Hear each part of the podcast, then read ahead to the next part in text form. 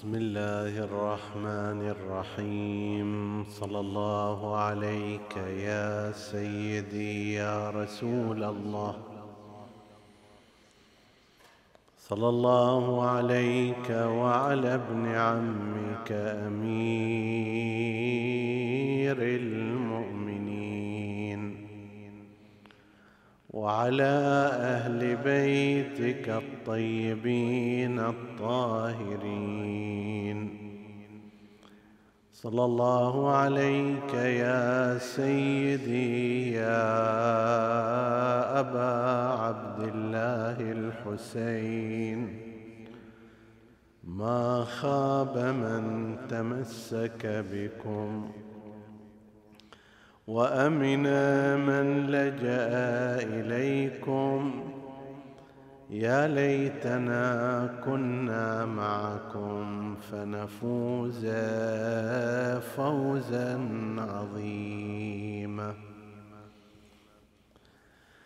قال سيدنا ومولانا رسول الله صلى الله عليه وآله مخاطبا الحسين. أنت إمام ابن إمام أخو إمام أبو أئمة تسعة. تاسعهم قائمهم صلوات الله عليهم أجمعين.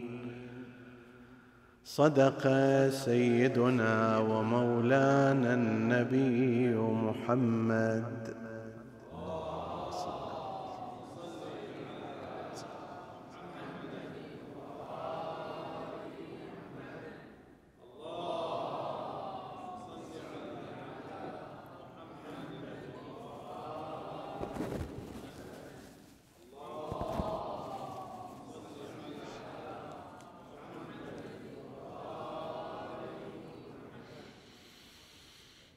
حديثنا بإذن الله تعالى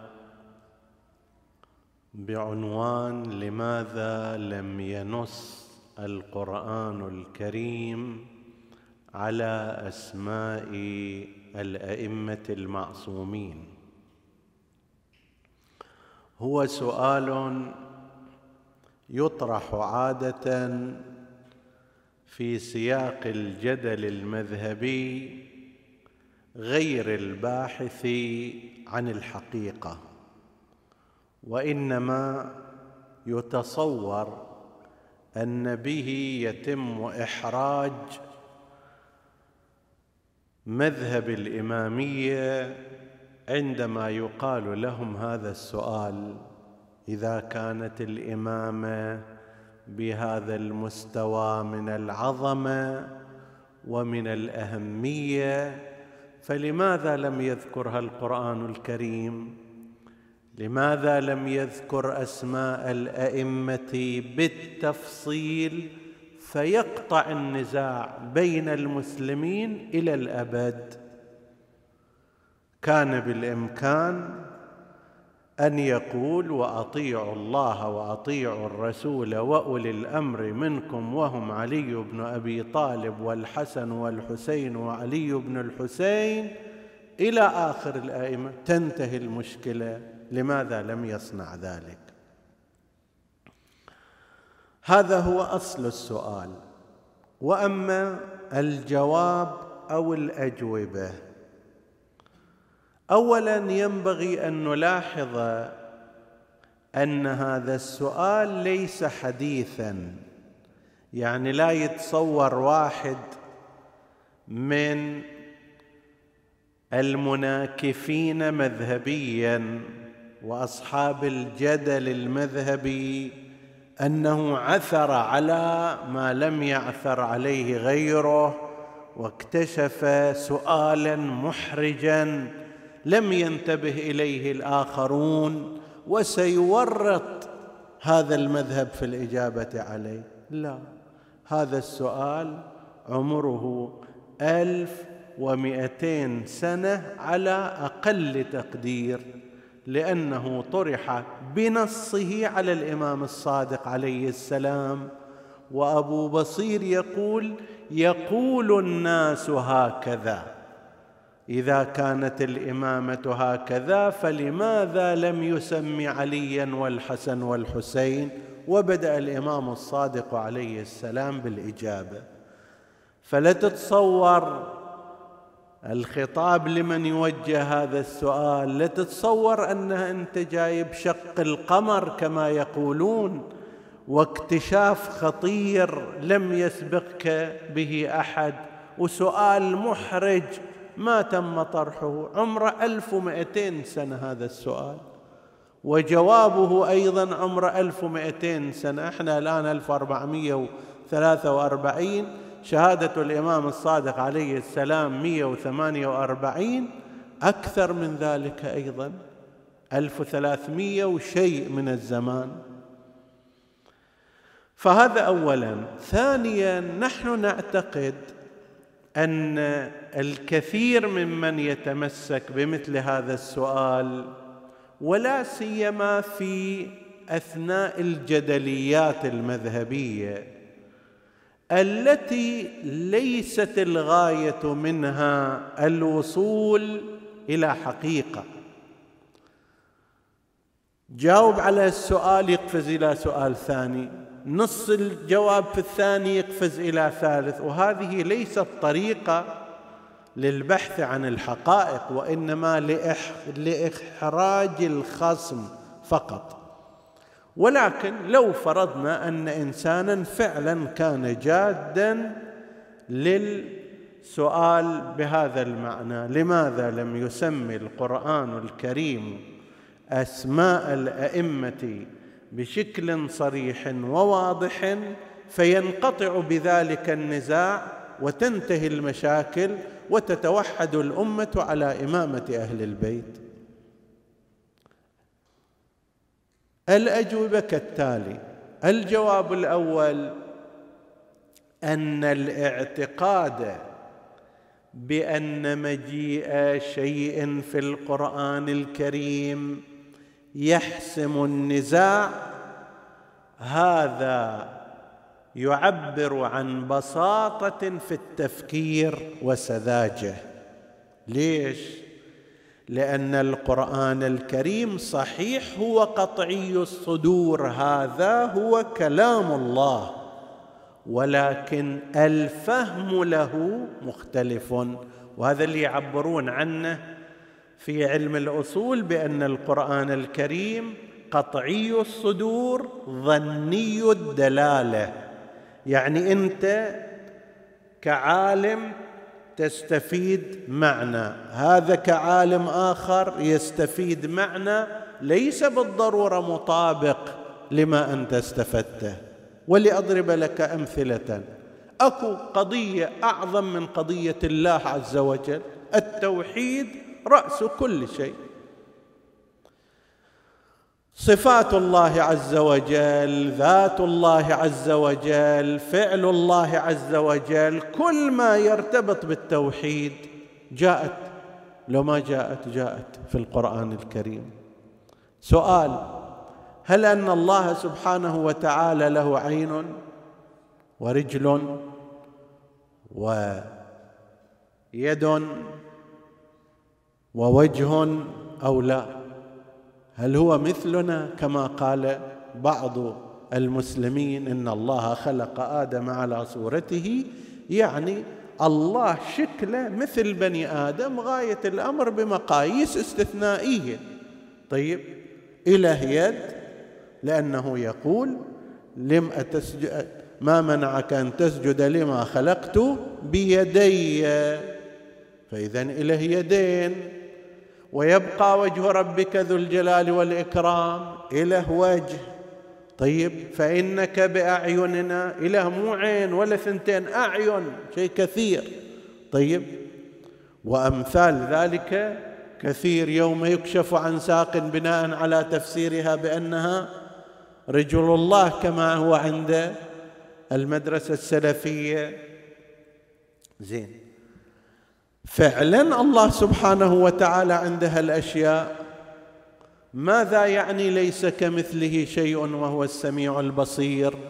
إذا كان الشكل عين ويد وفم ووجه ورجل ويد صار مثله مليارات البشر. هذول هم عندهم هالأشياء هذه كلها. شنو معنى ليس كمثله شيء؟ هذه أمثاله. خلق الله آدم على صورته على تفسيرهم إياها. الله مثل آدم وآدم مثل الله شلون ليس كمثله شيء؟ طيب فهل وجود آيات القرآن الكريم أنهى النزاع بين المسلمين في الله عز وجل أنه له هذه الأشياء أو مو إلى؟ أقل شيء أن هناك فريقين في المسلمين. فريق يقول تثبت له هذه الأشياء غاية الأمر بمقاييس أخرى وفريق آخر يقول لا ليس كمثله شيء وهذه كلها تحمل على معاني من القدرة والقوة والبصيرة وإلى آخره. ووجه الله يعني سبيل الله وما قصد به الله عز وجل. وين اللي حل المشكلة بين المسلمين هذا القرآن؟ من نزوله إلى يومنا هذا وسيبقى هذا. انظروا إلى التفاسير في المدرستين. ومو فقط شيعة وسنة لا. المعتزلة من أهل السنة بل الأشاعرة قسم منهم وفي الطرف الآخر أهل الحديث أو من يطلق عليهم بالسلفية. في داخل في داخل المدرسة مدرسة الخلفاء أكو ثلاث مقاييس لفهم هذه الكلمات والآيات. ثلاثة مقاييس. زين. في داخل المدرسة الواحدة ما انحلت المشكلة فضلا عن المدارس المتعددة بين الشيعة وبين المدرسة الأخرى. الله يرى لو ما يرى في يوم القيامة القرآن يقول وجوه يومئذ ناظرة إلى ربها ناظرة. وينقلون في الأحاديث أنكم ترون ربكم يوم القيامة كما ترون القمر لا تضامون في رؤيته. الرؤيه عند قسم من المسلمين ولا سيما أهل الحديث ثابتة ومن ينكرها ينكر شيئا مسلما في الدين. قسم آخر من المسلمين في داخل مدرسة الخلفاء وخارج هذه المدرسة يقول الله لا تدركه الأبصار كما في القرآن الكريم ولا يحيطون به علما ولا يمكن رؤية الله عز وجل. هذا القرآن بين أيدينا. في أهم قضية من قضايا الإسلام بل الديانات وهي قضية الله عز وجل. أول شيء أول الدين معرفته معرفة الله. وين انحلت المشكلة؟ في قضية التوحيد في صفات الله في رؤية الله في عدل الله. هل أن الله سبحانه وتعالى يمكن أن يدخل المؤمن نار جهنم خالدا فيها ويدخل الكافر الفاسق إلى الجنة يسرح ويتمتع في هؤلاء هذه مسألة خلافية بين المسلمين. الشيعة والمعتزلة وأشباههم من العدليه يقولون لا يمكن هذا. الله سبحانه وتعالى كتب على نفسه العدل.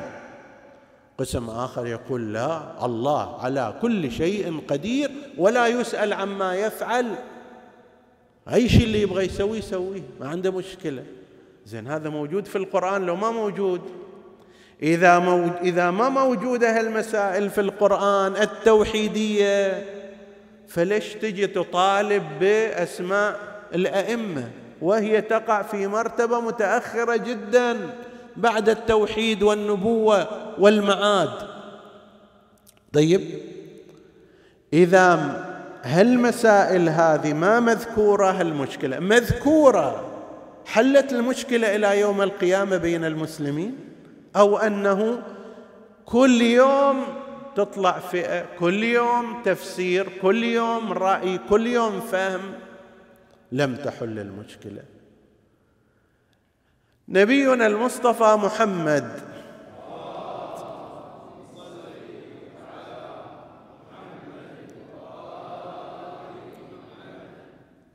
هل كان ينطق من تلقاء نفسه أمورا غير صحيحة أو لا؟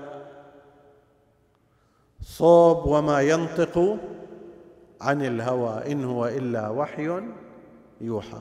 صوب آخر. ولو تقول علينا بعض الأقاويل. أكو احتمال هالشكل أن النبي يسوي هكذا حتى القرآن يتهدده. لأخذنا منه باليمين ثم لقطعنا منه الوتين. هل هناك إمكانية أن النبي أن يهجر؟ إذا كان النبي لا يهجر ما معنى قول بعض المسلمين هذا المعنى أو إنه غلبه المرض أي تعبير اللي تريد تعبر عنه.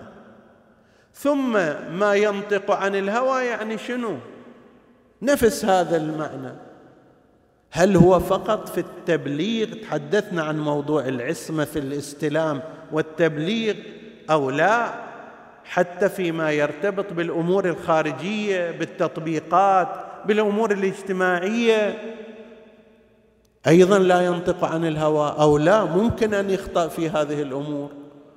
من المسلمين من ذهب إلى هذا ومن المسلمين من ذهب إلى ذاك قديما وحديثا وسيبقى. وين اللي القرآن حل هذه المشكلة ولم؟ لما ذكرها أنت إذا ما ذكرها هي قضية من أهم القضايا قضية النبي والنبوة والخطأ والصواب فيها. إذا ما ذكرها ليش جاي تدور على ذكر الأسماء الأئمة؟ وإذا ذكرها وين اللي حلت المشكلة هذا الذكر؟ النبي كان على خلق عظيم أو عبس وتولى. أيهما كان؟ هل أن النبي يمكن أن يصدر منه بعض الغضب بعض الشدة في غير مكانها؟ حتى لو مو متعمد. هل ممكن أن يلعن من لا يستحق اللعن ويشتم من لا من لا يستحق الشتم أو لا؟ إذا على خلق عظيم ما ممكن. إذا كما ورد في روايات المدرسة الأخرى صدر منه ويصدر منه شتم ولعن وضرب وغير ذلك. وين هل حل القرآن؟ هل تحدث الموضوع في هذا بشكل جازم وأنهى النزاع؟ إذا ما تحدث نفس الكلام. إذا تحدث وين اللي حل المشكلة؟ فأصبح الناس على قلب واحد وعلى رأي واحد وأمثال ذلك. ماكو هذا الكلام. قضية الإمامة. إنما يريد الله ليطهركم أهل البيت. إنما يريد الله ليذهب عنكم الرجس أهل البيت ويطهركم تطهيرا. هل أن السياق القرآني حجه فيصير زوجات النبي؟ أو أن السياق القرآني ليس بحجة وإنما الحجة هو وجود التغيير في الضمير من التأنيث إلى التذكير. أيهما حتى تطلع زوجات النبي ويبقى هؤلاء؟ قران فصل في قضية من هم أهل البيت؟ ما فصل. هل اتفق الناس على أهل البيت من هم المطهرون؟ أو بقي رأي ورأي آخر. أنفسنا وأنفسكم. ما المقصود بأنفسنا وأنفسكم؟ هل هو نوع من أنواع المجاملة والتعظيم المعنوي أو لا؟ إثبات منزلة تامة بحيث تغدو أعظم مناقب أمير المؤمنين لولا النبوة. ماكو بعد. سنأتي إن شاء الله في ليالي شهادة الإمام على مناقبه صلوات الله عليه. هل أن مثل هذه الآية أعظم المناقب بلا استثناء؟ لو لا. زين هذا القرآن مذكور. انحلت المشكلة اتفق الناس على معناها. هل المدارس الإسلامية انطباعها واستفادتها. من هذه الآية استفادة واحدة حتى تجي تقول لو أن القرآن الكريم ذكر أسماء لانحلت المشاكل ولامن الناس كلهم. لا عمي هذه بساطة في التفكير. أهم منها من القضايا قضايا التوحيد والنبوة والآيات فيها بالمئات. ومع ذلك ما فصلت الموضوع وما أنهته. تجي في هذا الموضوع الشائك. تريد تنهي؟ لا أقل في موضوع الله عز وجل. ما تتدخل الأمور الشخصية وهذا صوبنا وذاك صوبكم. هذا راح تتدخل بنو هاشم ومخالفوهم. وهالصفوه هذه ومن قتلهم فيما بعد؟ يريدوها هم هذول بارزا مبرزا ذاك اللستة موجودة كاملة. تعالوا احصدوهم واحد وراء الآخر. ما يحتاج لك تدور. طيب. فإذا هذا التفكير واللي أحيانا حتى بعض مثلا شيعة أهل البيت يتلقف السؤال ببراءة أنه صحيح. لو كان هناك بيان هالشكل ممكن كانت كثير الأمور تتغير. لا لا تتغير. لا تتغير لأنها لم تتغير في قضية التوحيد ولا في النبوة ولا في غيرها من الأحكام حتى الأحكام الفقهية. آية الوضوء مو قدام الناس؟ كيف افترقت الأمة على وضوء بشكل خاص وفرقة أخرى على وضوء بشكل مغاير؟ القرآن ما تعرض إلى الوضوء تعرض. تعرض كيف الناس هكذا صاروا قسمين. لماذا لم ينهي الموضوع والقضية؟ وعلى هذا المعدل خذ بقية القضايا. فإذا سالفة أنه القرآن لو ذكر الأسماء انتهى الموضوع هذا كلام لا حقيقة له ولا أصل له. هذا واحد.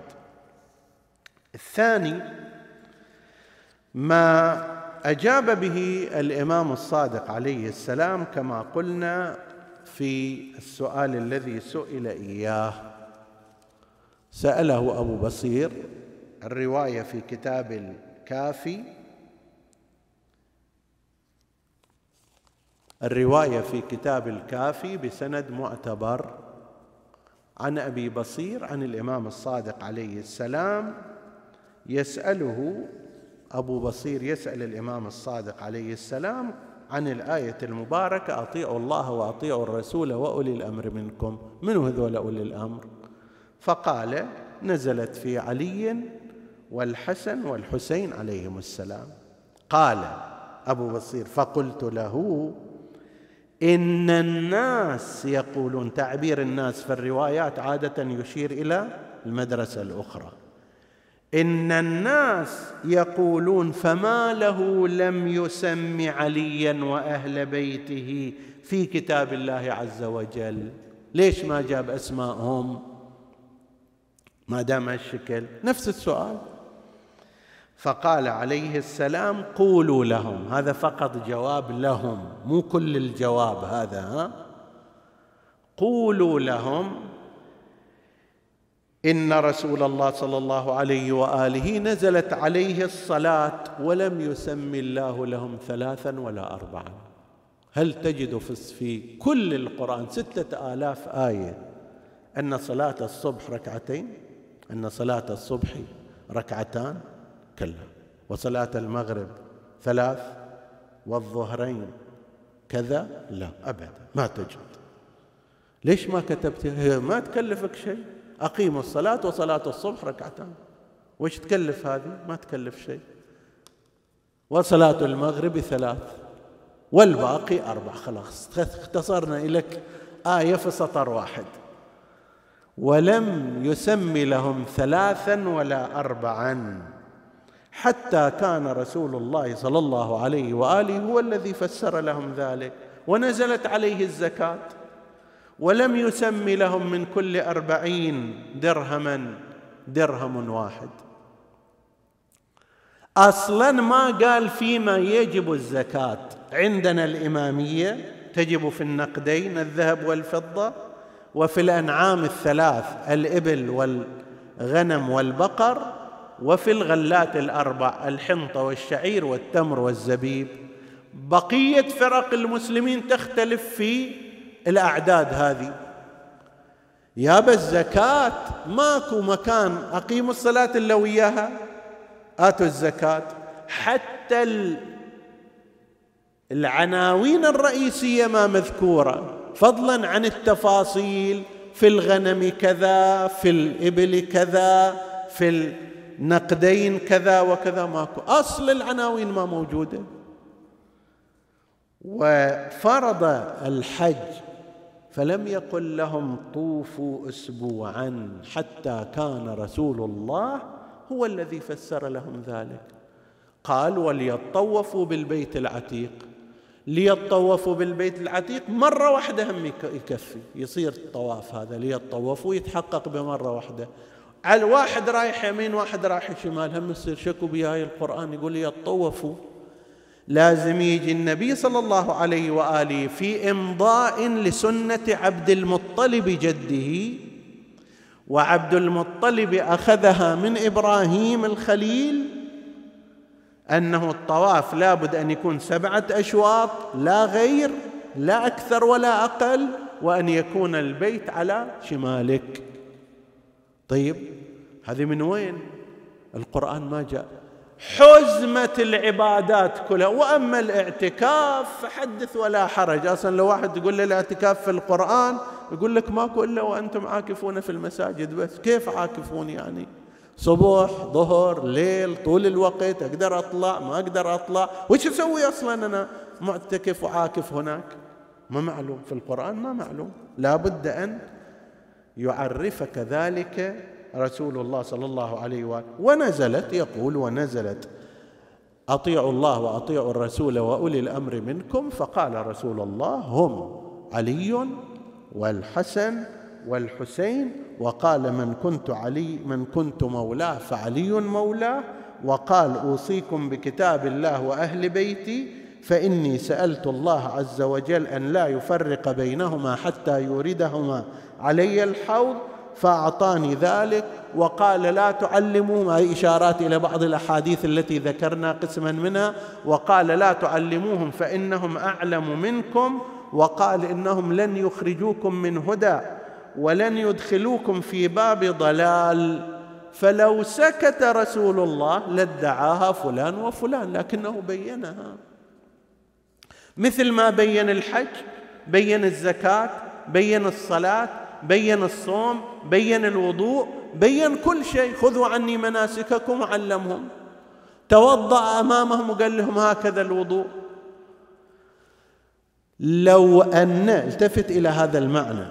لو أن القرآن الكريم في كل قضية جاء بتفاصيلها لانعدمت أغلب الحاجة إلى رسول الله صلى الله عليه واله شنو فائدة السنة ذاك الوقت؟ ماذا نصنع بالسنة؟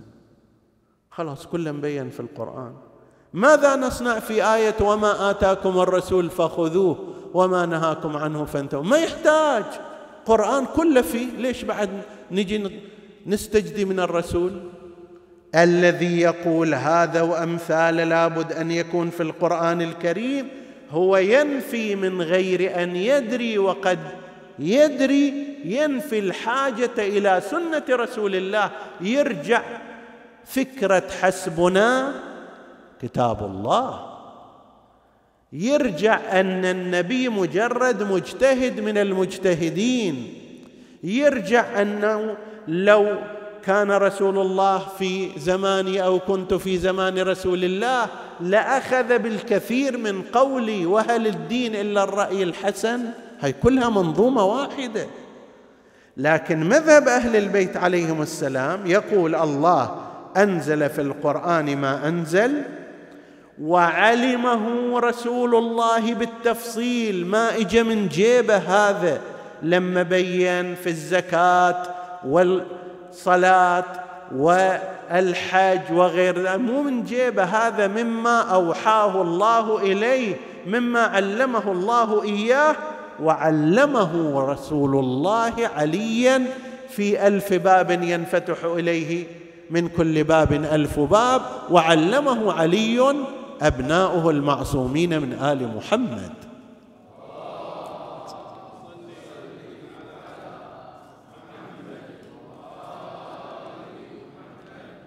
ما الفرق بين أن يأتي شيء من القرآن الكريم وأن يأتي من رسول الله؟ من الناحية القانونية من الناحية الحجية من ناحية وجوب الأخذ به لا فرق بينهما ابدا. سوى فروق لا تؤثر. هذا في لفظه معجز وكلام رسول الله. ولو كان في أعلى درجات الفصاحة والبلاغة وأنا أفصح من نطق بالضاد إلا أنه لم يجعل بصف إعجاز القرآن الكريم. غيره لو أراد أن يتكلم لا يستطيع أن يتكلم ككلام رسول الله فقد أوتي جوامع الكلم.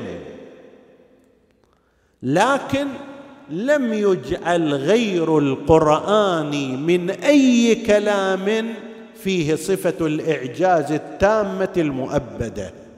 وعلى كل الخلائق.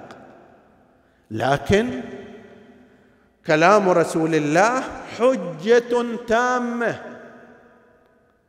كلام خصوصا على رأي بعض هؤلاء سبحان الله يعني كيف أحيانا الإنسان يتحير من حجم التناقض الذي تبتلى به بعض المدارس.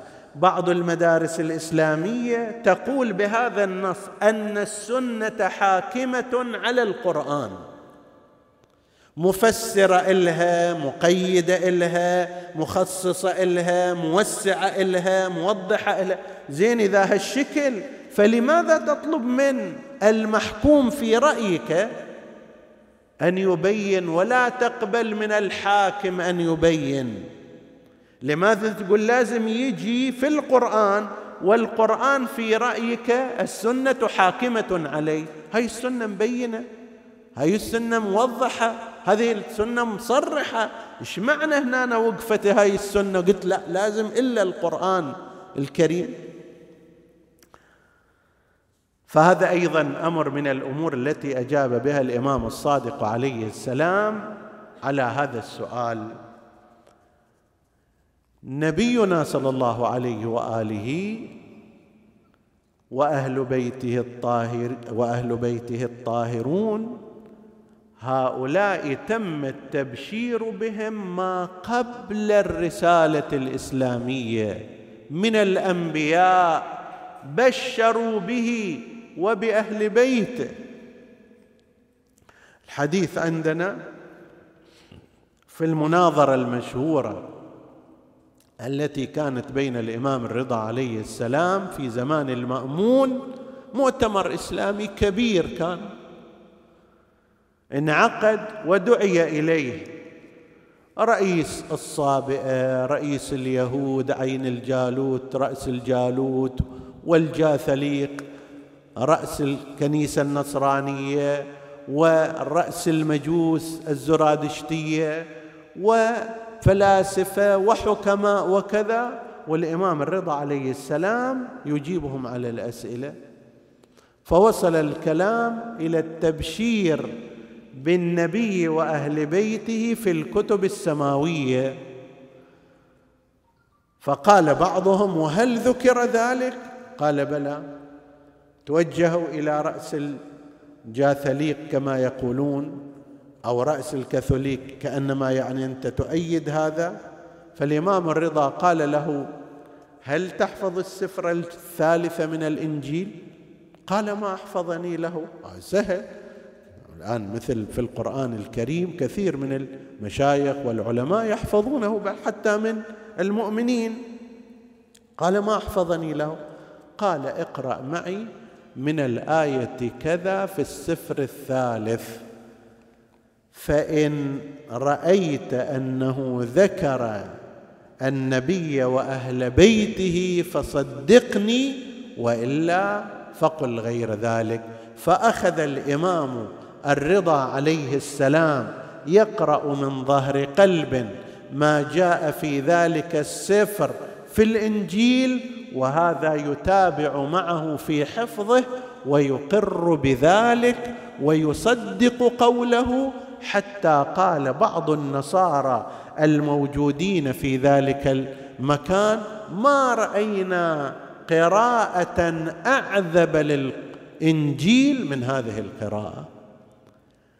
هذا مذكور هم وأهل هو صلوات الله عليه أي النبي وأهل بيته في مثل هذا.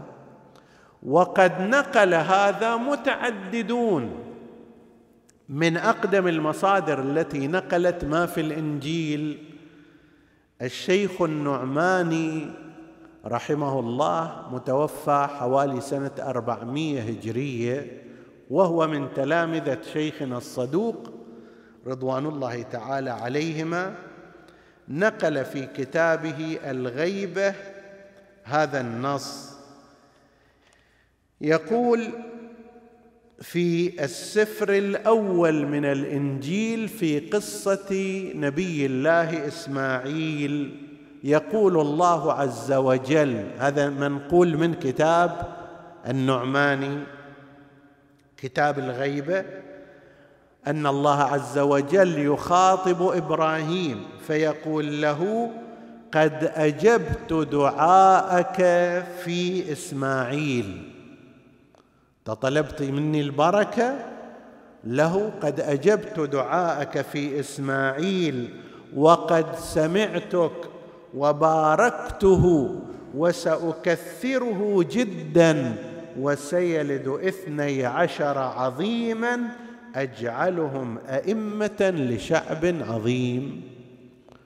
إشارة إلى النقباء الاثني عشر الأئمة الاثني عشر من أبناء إسماعيل وهم من أحفاد رسول الله محمد.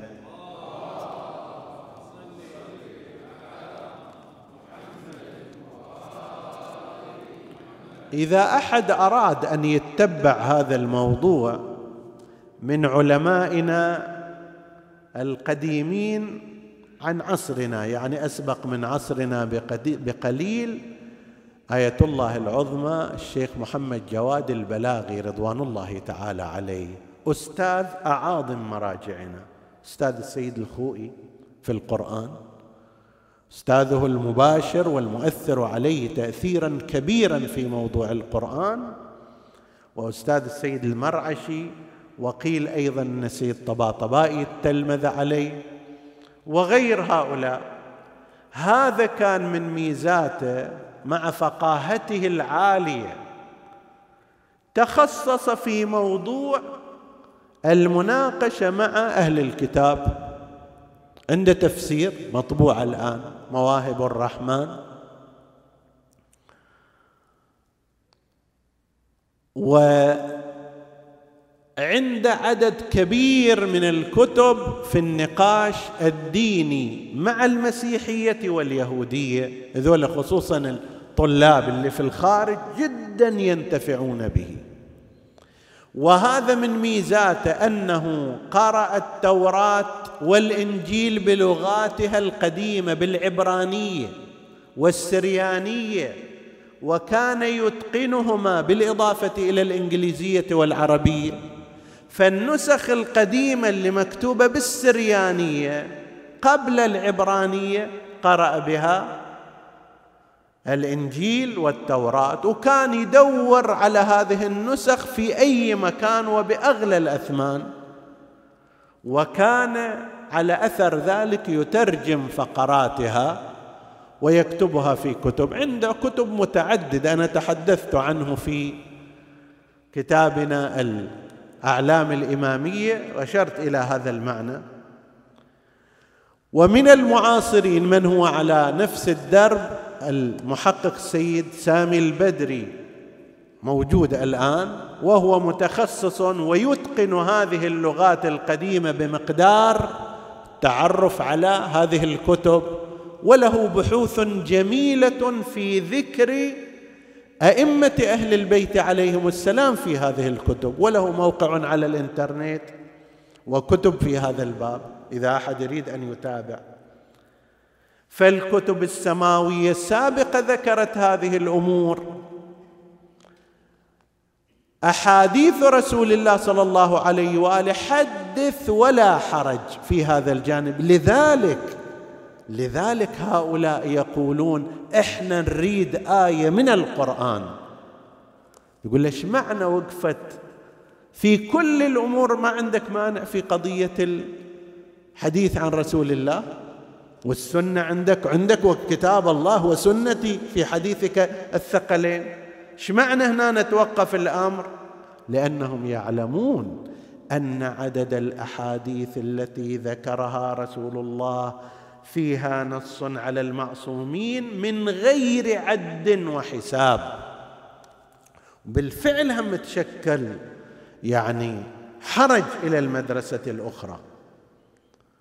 أنا ما أريد أقول مثلا أنه لم يذكر أسماء الأئمة في القرآن للخشية من تحريف القرآن الكريم. أكو بعض يذهبون إلى هذا أنه لو فرضنا أن القرآن الكريم ذكر فيه مثل هذا الأمر أسماؤهم الحاكمون المتسلطون وأولئك الذين ما كان عندهم مانع أن يقتلوا الأئمة وينحروهم بالنسبة إليهم أن يحذف آية أو يلملم هالمصاحف اللي موجودة فيها الآيات ثم يسوي نسخة واحدة والكل لازم يقرأ من هالمصحف هذا. هذا يذهب إليه بعض الأشخاص. لكن أقول نحن لا نحتاج إلى الذهاب إلى هذا الأمر. إذا ثبت شيء عن رسول الله صلى الله عليه وآله وقد ثبت عنه بما لا يعد كثرة في الوصية والتنصيب على الأئمة مع ثبوته. لا نحتاج إلى أن ننتظر آية من القرآن الكريم. إلا أن يصير الإنسان محط للاقتراحات. شلون النبي قال له؟ تعال اصعد إلى السماء قدامنا حتى نشوف. لا تعال فجر من الأرض ينبوعا لا تعال ودينا في نصف نهار إلى رحلة الشتاء والصيف. إحنا نتعب هالشكل. قل سبحان ربي هل كنت إلا بشرا؟ رسولة شنو؟ كل شيء اللي أنت يجي في خاطرك الله لازم يسويه على هواك أنت. الامتحان أنه هو هذا يسوي لك امتحانك هو أن يعطيك هذا ليعلم من يخافه بالغيب. من يتبع الرسول ممن ينقلب على عقبيه. إذا النبي قال حكايه وما كانت في القرآن الكريم. هنا يتبين من يتبع الرسول ومن ينقلب على عقبيه. وإنها لكبيرة إنها لك فعلا هي كبيره الأمر. وأبيك حتى لو قال نفسه واطيعوا الله واطيعوا الرسول وأولي الأمر منكم وهم فلان وفلان وفلان. سيقال لك المقصود من ذلك احترامهم مو قالوا ألست في ألست أولى بالناس من أنفسهم؟ قالوا بلى قال فمن كنت مولاه؟ فعلي مولاه. شنو قالوا؟ قالوا هذا يريد يقول له يا حبيبي ويا نور عيني بس. قالوا في حديث الثقلين تارك فيكم ما إن تمسكتم بهما. كتاب الله وعترتي كتاب الله وعترتي بدلوها إلى أذكركم الله في أهل بيتي. يعني قال ديروا بالكم على أهل بيتي هذول مساكين يحتاجون لهم. كم من فلس ساعدوهم وإلى آخره. هو هذا هذا بعد رأي العين رأي العين. فهذا ما روي من رسول الله صلى الله عليه وآله. صاحب كتاب سخلينا نعرج على هذا الجانب. إذا أحد يريد شيء بحث مختصر في هذا النصوص الصحيحة الثابتة عن النبي والمعصومين في إمامة أهل البيت. أكو رسالة مختصرة يمكن حوالي ثلاثين صفحة. كتبها المرجع الديني المرحوم ميرزا جواد تبريزي بهذا العنوان نصوص مختصرة في النص على الأئمة الاثني عشر. هذا جدا مختصر. نصوص صحيحة معتبرة. إذا تريد شوية أوسع من ذلك المرحوم المرجع الديني سيد محمد سعيد الحكيم رضوان الله تعالى عليه عنده كتاب في رحاب العقيدة حوالي 120 صفحة في هذا الباب. النصوص الثابتة عن رسول الله وعن المعصومين في قضية الإمامة. تريد شوية أكثر؟ المرحوم المرجع الديني الشيخ لطف الله الصافي توفي حديثا عنده منتخب الأثر في النص على الأئمة الاثني عشر. تريد شيء أوسع من هذا؟ كتاب كفاية الأثر للخزاز القمي متوفى حوالي قبل الأربعمية هجرية من تلامذة الشيخ الصدوق رضوان الله تعالى عليه. هذا عن أصحاب النبي فقط سبعة وعشرون صحابيا روى عنهم النص على الأئمة المعصومين. من صحابة رسول الله؟ تعالوا عد. ثم بعد ذلك عن الأئمة المعصومين كل ينص على الآخر بمقتضى إن الله يأمركم أن تؤدوا الأمانات إلى أهلها وسيأتي الحديث إن شاء الله في ليالي متأخرة عن هذا. وأمير المؤمنين عليه السلام وماذا قال؟ وغير ذلك. هذا أيضا مما يذكر في قضية نص النبي صلى الله عليه وآله والأئمة المعصومين في هذا الجانب. يبقى آخر شيء وهو أن الأئمة المعصومين عليهم السلام هم الذين قالوا للناس نحن أئمة أهل البيت. ما حد ادعى هذا واللي ادعى افتضح بسرعة لأنه أقل حتى من داخل أهل البيت ها؟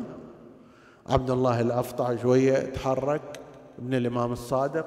كم سؤال خلاص فشل فيها. عبد الله بن موسى الإمام الكاظم أيضا نفس الشيء.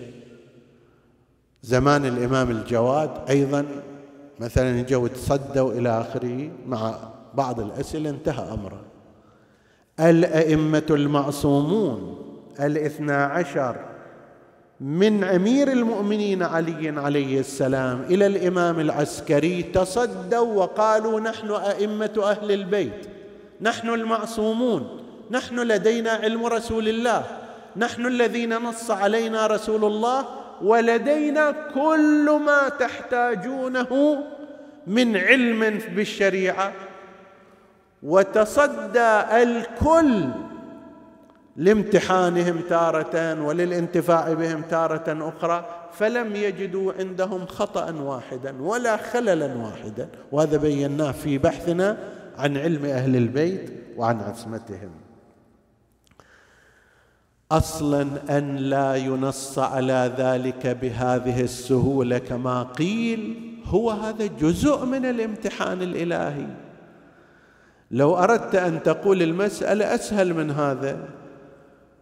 ليش ما الله ينص في القرآن على الأئمة وتنتهي المشكلة؟ طيب ليش ما أيضا إبليس يذبه في نار جهنم وينعم الناس ويعطي كل واحد ما يريد ونعيش بخير وسلام وانتهت الحدوتة كما يقول وانتهت القصة؟ لا. إنا خلقنا الإنسان من نطفة أمشاج نبتليه. لازم تكابد لازم تبتلى لازم تطالع لازم تقرأ لازم تتثبت. هذا هو وإلا إن الجنة محفوفة بالمكاره. جنة ما ما يد... مو واحد يدور راحة ونقعد هالشكل مرتاحين وماكو شيء. والأمور كلها بيدنا ومسخرة ومسيرة عقيدتنا ممتازة دنيانا ممتازة فلوسنا تجي إلينا لا تعب ولا كذا. وين اذا هذه الدنيا التي حفت فيها الجنة؟ بالمكاره والابتلاءات والامتحانات. هذا من الابتلاء هذا من الامتحان. وإلا كل شيء هم. ليش الله سبحانه وتعالى يقومنا من الصبح؟ هو الله يدري إحنا نحبه ونعبده. خليه شوية الساعة ثمان خلي دوام صلاة الصبح. ساعة ثمان واحد قايم شبعان نوم مرتاح إلى آخره. ليش لازم واحد يكابد ويعاني ويمتحن في عز النوم لازم تقوم؟ وصوم شهر رمضان شنو هذا الشيء الزايد الطويل. إحنا نحب الفقراء ونحب المساكين وحاضرين نخصص إليهم بس بدل هال 16 ساعة و 17 ساعة خليها من وجبة إلى وجبة من الساعة 8 الصبح إلى الظهر هذا صوم. وإحنا نحب الله والله سنشكر الله سنحمده. لا لازم تجي تعاني دوخة الرأس ووجع الأطراف وبطنك يعني على قول أهل العراق متخرع من المفاجأة إيش صار عليك أنت طول هالمدة على غير العادة؟ طيب إيش صاير عليك تعاقبني هالعقوبة؟ لا هذا هو جوهر جوهر الحياة هو أن تمتحن.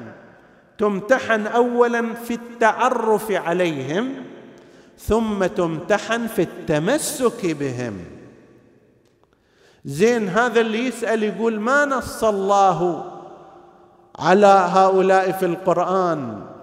نص على طغاة بني أمية اللي أنت تدافع عنها؟ نص في القرآن على يزيد وعلى معاوية وعلى عبد الملك؟ وقال هؤلاء أنبياء دافع عنهم في كتبك وتتولاهم؟ وما ترضى إذا واحد يتكلم عليهم؟ هل نص عليهم في القرآن؟ هل نص على بني العباس اللي يعتبرون عندك أمير المؤمنين؟ علماء كبار لما يجي الذهبي وغيره لما يجي في تاريخ هؤلاء فسق بعضهم أصحاب مجون بعضهم يقول أمير المؤمنين فلان ابن فلان الفلاني. نص في القرآن جاب إمارته على المؤمنين هذا؟ لكن هو هذا جزء من الامتحان. يفشل فيه من يفشل وينجح فيه من ينجح. نسأل الله أن يثبتنا على ولايتهم وأن يرزقنا معرفتهم واتباعهم والاقتداء بهم وهذا ترى مو امتحان مخلص هذا تتصور. والحمد لله. إحنا في بيئة مؤمنة شيعية تتبع أهل البيت أنت امتحان. لا إلى آخر ما هاي عينك مفتوحة هذا الامتحان قائم. لذلك يدعو الإنسان بالثبات. يدعو الإنسان بحسن الخاتمة. أكو بعض الامتحانات المتأخرة لا سمح الله قد تفسد المقدمات. ذاك مرفوع الراس اللي إلى الأخير يبقى ثابتا كالجبل الأشم. عمره قريب الثمانين سنة. لازم ذاك الوقت يروح بعد تسوي تقاعد ويرتاح. لا شيل سيفك. يا حبيب ابن مظاهر الأسدي. يرسل إليه الحسين عليه السلام رسالة بعدما وصل إلى كربلاء في اليوم الثاني حبيب بن مظاهر كان في ركاب مسلم بن عقيل بمثابة الساعد الأيمن حتى إذا استشهد مسلم وبدأ ابن زياد يقتطف رؤوس الشيعة ويلقي ببعضهم الآخر إلى السجن. أخفى نفسه غمر نفسه خلص بعد ما يطلع واختفى في بطون بني أسد. هذا قدامه واحد شرس فاتك وهو يعد نفسه لأدوار. وإذا برسول يأتي إليه برسالة من الحسين كما يذكر أرباب الخبر إلى الفقيه حبيب بن مظاهر الأسدي شيخ الشيعة. أما بعد فإن أردت السعادة الأبدية فلا تقصر في نصرتنا فقد نزلنا كربلاء. وفعلا شاف هذه الرسالة وما حل ذيك الشمايل اليوم وصل كربلاء قام أبو فاضل اله باولاد أخوه يستقبله مرحبا يقول له الشهيد وزينب تقول له هلا وصل مستبشر لأبو سكنة وتسلم رايته. اخذ تلك الرأية وقال كلاما هو ما في قلوبكم إن شاء الله وفي قلوب جميع المؤمنين والسائرين على هذا المنهاج.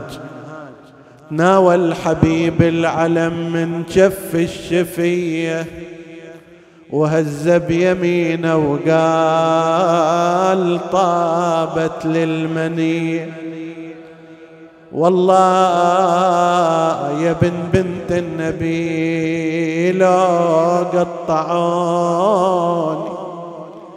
بالسيف والهندي